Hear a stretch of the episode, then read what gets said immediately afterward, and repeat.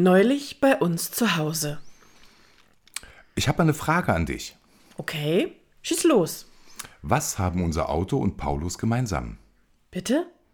Unser Auto und Paulus? Ja, was haben sie gemeinsam?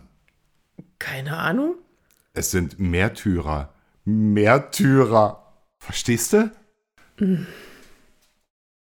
Neuer Monat, neues Thema. Wir wollen im Juni mit Ihnen über Vorbilder reden, über Menschen, die uns inspiriert haben. Fragt man Kinder, benennen sie meistens ihre Eltern und Großeltern als Vorbilder. Einem Vorbild ahmt man schließlich nach.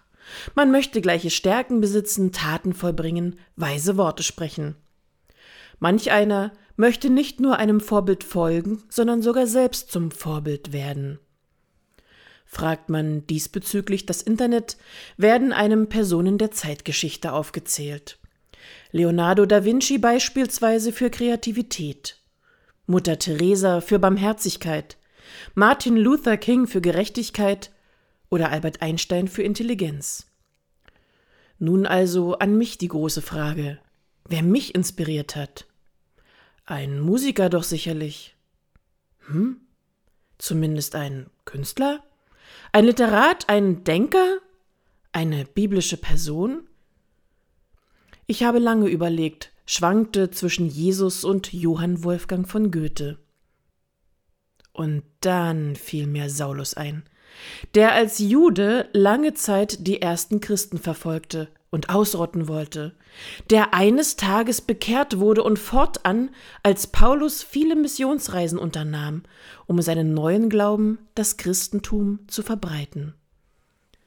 Der Volksmund hat diese Geschichte übernommen. Wenn einer sich vom Schlechten abwendet hin zum Guten, dann wird er vom Saulus zu Paulus. Und inwiefern ist das vorbildhaft für mich?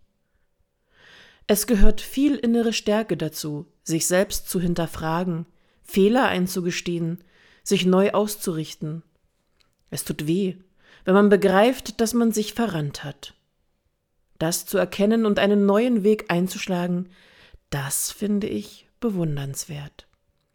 Das inspiriert mich, über mich nachzudenken, sich auch mal zu korrigieren und vor allem andere Menschen nicht in Schubladen zu stecken, sich dafür zu öffnen, dass Menschen sich ändern wollen und können.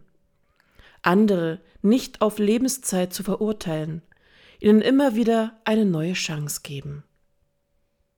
Und nun noch etwas zum Schmunzeln. Paulus schrieb nach überall, hört diesen Podcast digital.